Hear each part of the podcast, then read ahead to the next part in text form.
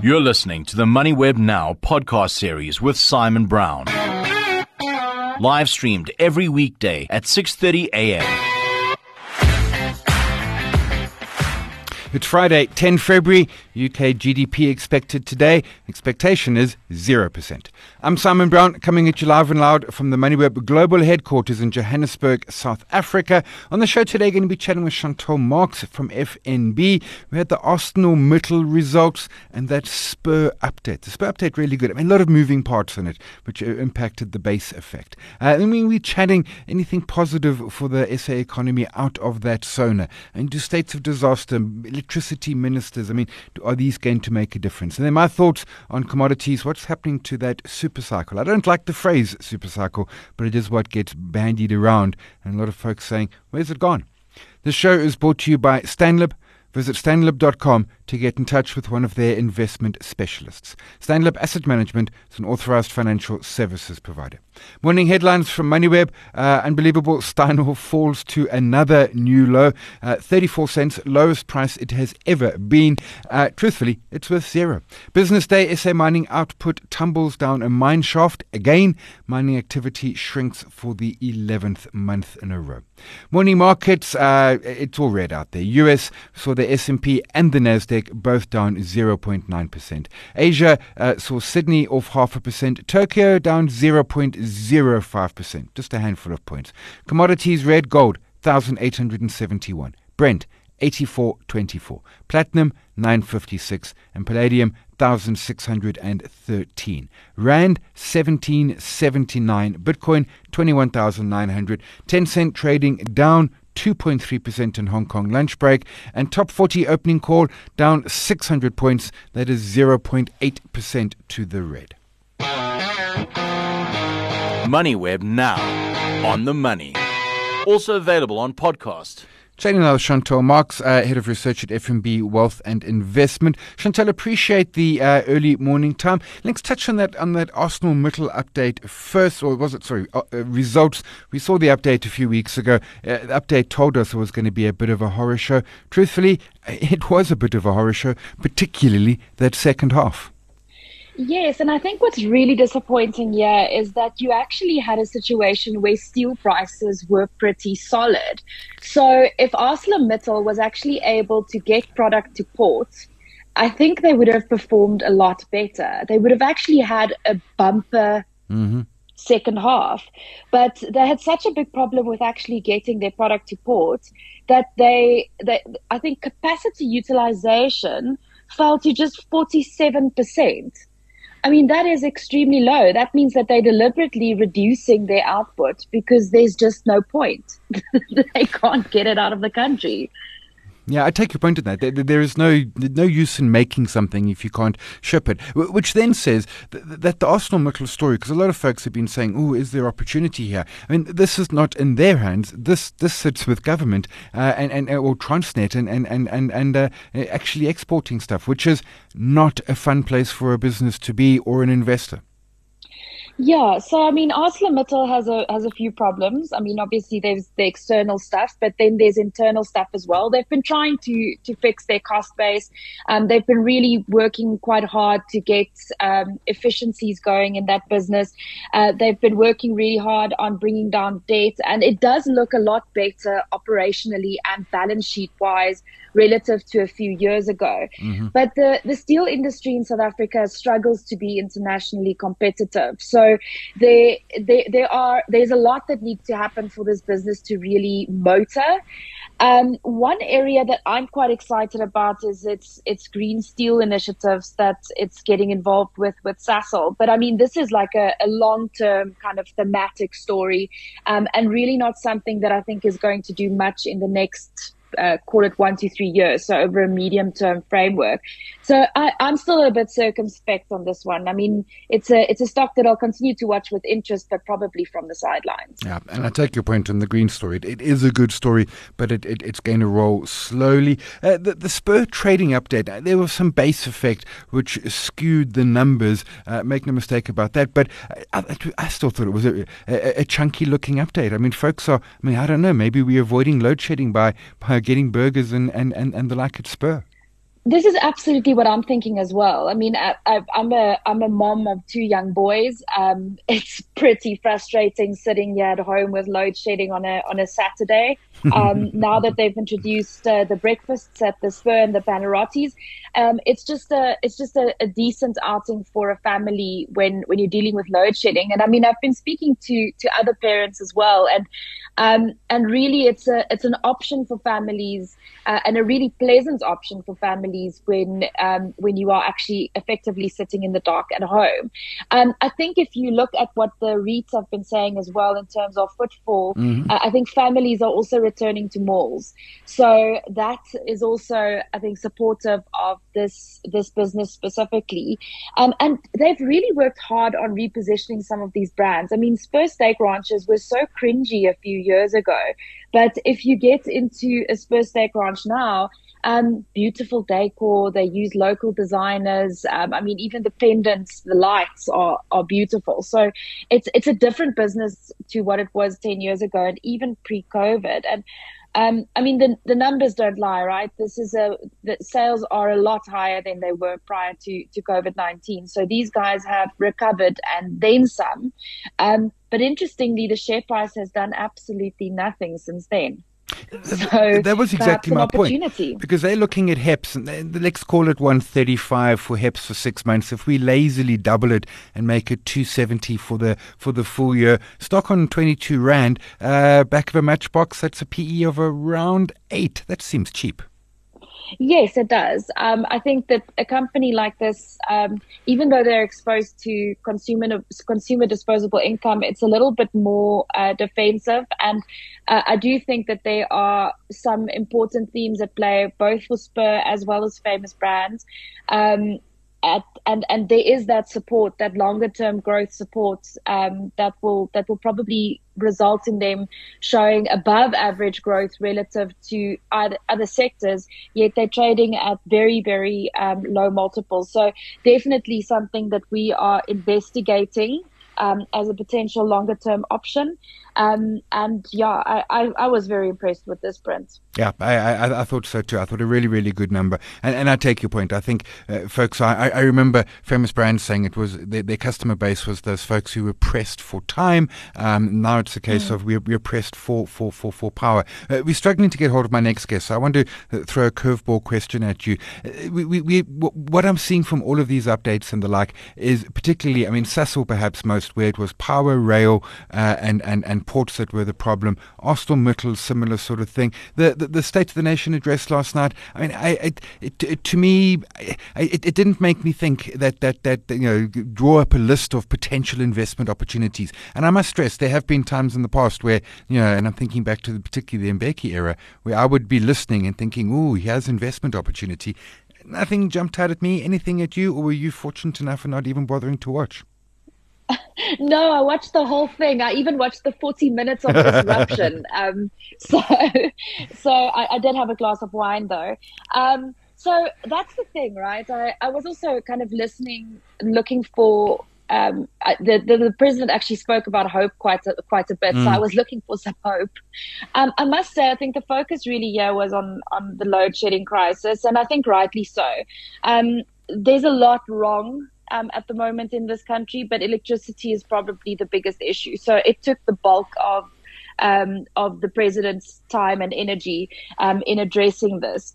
Um, the, he did touch on other network industries. He touched on broadband again, um, which I still think is a is a great opportunity. But I mean the the companies that are are really involved there are, are well known. Yeah. Um, and I don't necessarily think there was anything new there. Then, um, when he spoke about Transnet, there were quite a few interesting points. Um, the one was ports and the fact that they are getting par- a private partnership partners involved. Now, um, yeah, I was less like, where's the opportunity? And I was like, oh yeah, all of the all of the the tie-ups with Grindrod mm-hmm, and mm-hmm. Imperial mm-hmm. and DP Ports World and all of that is starting to to make sense. Um, and I think you're going to start seeing a lot more action on that front, both in ports as well as um, in in rail. But I don't know if there's a specific investment opportunity yet.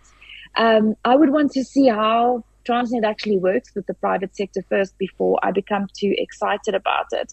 So, I mean, ultimately, I think the focus being on electricity, solar PV, man, I think that that's where. yeah, that's yeah. where the money is to be made. So perhaps the answer is um, that you again have some support for the most boring company on the JSE, Reunert. Reunert, because of course, yeah. Uh, no, I take your point, uh, and, and I've seen you tweet about it. It is the most boring company in the JSE, and we don't mean that badly. I mean that that's not a, a diss No. on them. I mean they've been around, I think, since the 1800s. They were listed at around the time of the of, of the Second World War. Uh, we'll leave that there. Uh, that's Chantal Marx, head of research, FNB, wealth and investment. Always appreciate the time. Hear that? Nothing. Your money can do more when it blocks out the noise, as hard as it is these days. When you invest in the Stanlib Balanced Cautious Fund, we manage the risks so that you can see stable inflation beating returns through market cycles. Invest with more certainty at stanlib.com forward slash more. Stanlib is an authorized financial services provider and a registered manager. MoneyWeb now. On the money. Chatting with Dr. Mkili Mondi from Wits. Mkili, appreciate the time today. The, the President's State of the Nation address last night, I, I, it, the, the, the key theme was obviously around the power crisis. No surprises in that. The two big announcements is a state of disaster an electricity minister. I mean, your sense, listening to the speech last night, is, is this is this going to solve our problem, or is that trust deficit from cab- from from government really a case of we've heard stories before, but we haven't seen the action? It's a continuous scratch record. I think he's deploying another cadre uh, from one of the senior ANC people to the Minister uh, of Electricity. Mm-hmm. And secondly, uh, hopeful, in fact, he hopes that that minister could be a, a Hendrik van der Bijl type of minister. Uh, many, many of listeners will remember that Hendrik van der Bijl, uh, who was recruited by uh, our general, General Jan Smuts, uh, to try and, and resolve uh, the manufacturing challenge of South Africa and stop its lands from mining. So he's hoping that this person will become like that. Unfortunately, most of the professional capabilities, you know, your scientists are still at DMRE. So this really an indecisive president who's failed to take hard decisions. First, as a deputy president managing the war room uh, under Zuma, but secondly also uh, uh, all opportunities that have availed himself as a president of the country since 2018 to deal with the crisis and deal particularly with the DMRE and public enterprises ministers who have been dismal in terms of ensuring that the SOEs as well as specifically here Eskom uh, does uh, uh, uh, get split into three so that these three different entities can stand alone and therefore each and every entity can bring competition. We've seen that at least the president has allowed competition on generation. However, I remain very concerned because the key uh, institution within the Eskom vertical integration uh, is the transmission company. And as Yeah. long as that does not stand alone, is not that we don't spend money on new infrastructure to allow new generation coming from different sources of technologies. I think uh, it's the same thing. I don't think much is going to be achieved, particularly given that we're under 18 months for him to become uh, re-elected should win the elections. And I take your point around the dithering. I mean, one of the reports out that Ministers Gordhan and Mantashe are, are always at loggerheads. Throwing a third minister in it, it might just make this a troika of loggerheads rather than, than sort of getting someone at the top. I mean, the, the, the hard decision is, is perhaps that the cabinet reshuffle will tell us more than anything else. You know, show us rather than tell us. This is really the, the, the, the symbolism and what uh, President Ramaphosa represents. Indecisive, ineffective leader, uh, and really just uh, shifting chairs, but without really taking the hard decision that the country uh, requires. So we have a leadership crisis, uh, and basically what it does to South Africans who've been following this is that it seems to me that the ANC has completely run out of ideas. Uh, it's not the vehicle that will be able to take us out of the mess that they created. So I'm hoping that uh, MoneyWeb listeners uh, will be able to take those hard decisions come 2024. uh, to to really give other parties a chance and get rid of the ANC because with the ANC in power, this country is going to go uh, deeper and deeper into crisis. We'll leave that there. Uh, that's Dr. Mondi from WITS. Appreciate the early morning time. And that's our poll today, chatting around that president's plan, state of disaster, electricity minister to solve load shedding. Do you think these measures will help bring the power back? Uh, yes, it's good ideas. Perhaps you're already off grid and this is all largely moot. Or perhaps you think the government doesn't have the answer. Have your vote, have your say, LinkedIn and Twitter. Your money gives a damn. If it could protest and sign petitions, your money would. But your money can do more than that. When you invest in Stanlib's infrastructure investment fund, beyond getting solid returns, you are helping to build a more sustainable future through job creation and positive economic growth. Damn right you are. Invest for more impact at stanlib.com forward slash more. Stanlib Asset Management is an authorized financial services provider. MoneyWeb now on the money. Also available on podcast. Uh, thoughts on commodities in the super cycle, and I say up front, I'm, I'm not a f- super fan of the phrase super cycle, but but certainly commodities are long cycle uh, uh, uh businesses simply because you know if you want to start a copper mine or any sort of mine, it, it's going to take an age. It's going to take time. Brownfields, greenfields, you're talking years, maybe seven or eight. Uh, if you can really move it fast, maybe two or three. As opposed to an agri, soft commodities, uh, you want to switch from, you know, I don't know, corn to soya. Well, you just plant something different. But uh, people have been saying, where is it? And, and, and commodity prices are under pressure. And my sense is it's kind of still there, but there's some T's and C's. Yes, prices are off the high highs of 2021. Those were mostly record highs. Uh, some exceptions, for example, platinum, the record of plus 2000 is still from 2007, and uh, platinum is sub- currently sub 1000. But those commodity prices are still at elevated levels. I mean, look at iron ore around $120 uh, a ton. Uh, look at copper moving again. We've got a, a, a coal at, at, at, at, huge prices, gold above 1800. What I think we are seeing is some global demand is, is waning, and, and that is concerns around simply a, a, a, global recession. There is the, the build back bigger from, from, from uh, America. There's lots of talk around spending on infrastructure. Uh, my sense is we haven't seen a lot of that yet, but that will certainly help demand. Of course, China opening up will also help underpin demand. So my sense is that the demand is, is really still there. And I think that is important. And, and, and we've got that demand and, and, it, and it matters. It might be a little bit weaker. But the other side of the equation, of course, is always the supply. And as we, Wayne McCurrie will say repeatedly, no major new projects in almost a decade. That is absolutely telling. Um, miners have just stepped back. ESG makes new projects even harder. Uh, for example, a copper mine in, in Chile used to take you six months to get permissions. Now it can take you up to two years. So I think the underpin remains. I think commodities are a good space to be for the next couple of years. Uh, unfortunately, in South Africa, our challenges are rail, port, and power.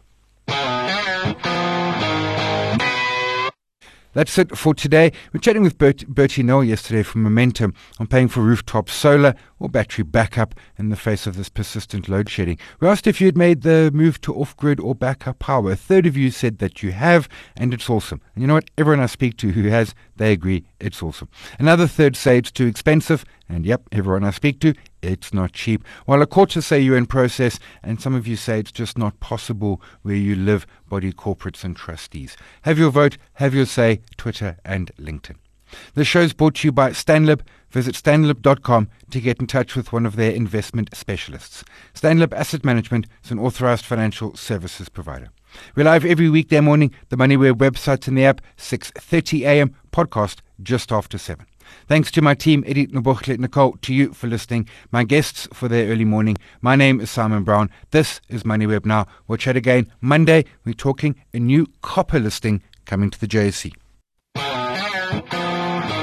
You've been listening to another MoneyWeb Now podcast, posted every weekday at 7 a.m. on moneyweb.co.za. MoneyWeb Now, on the money.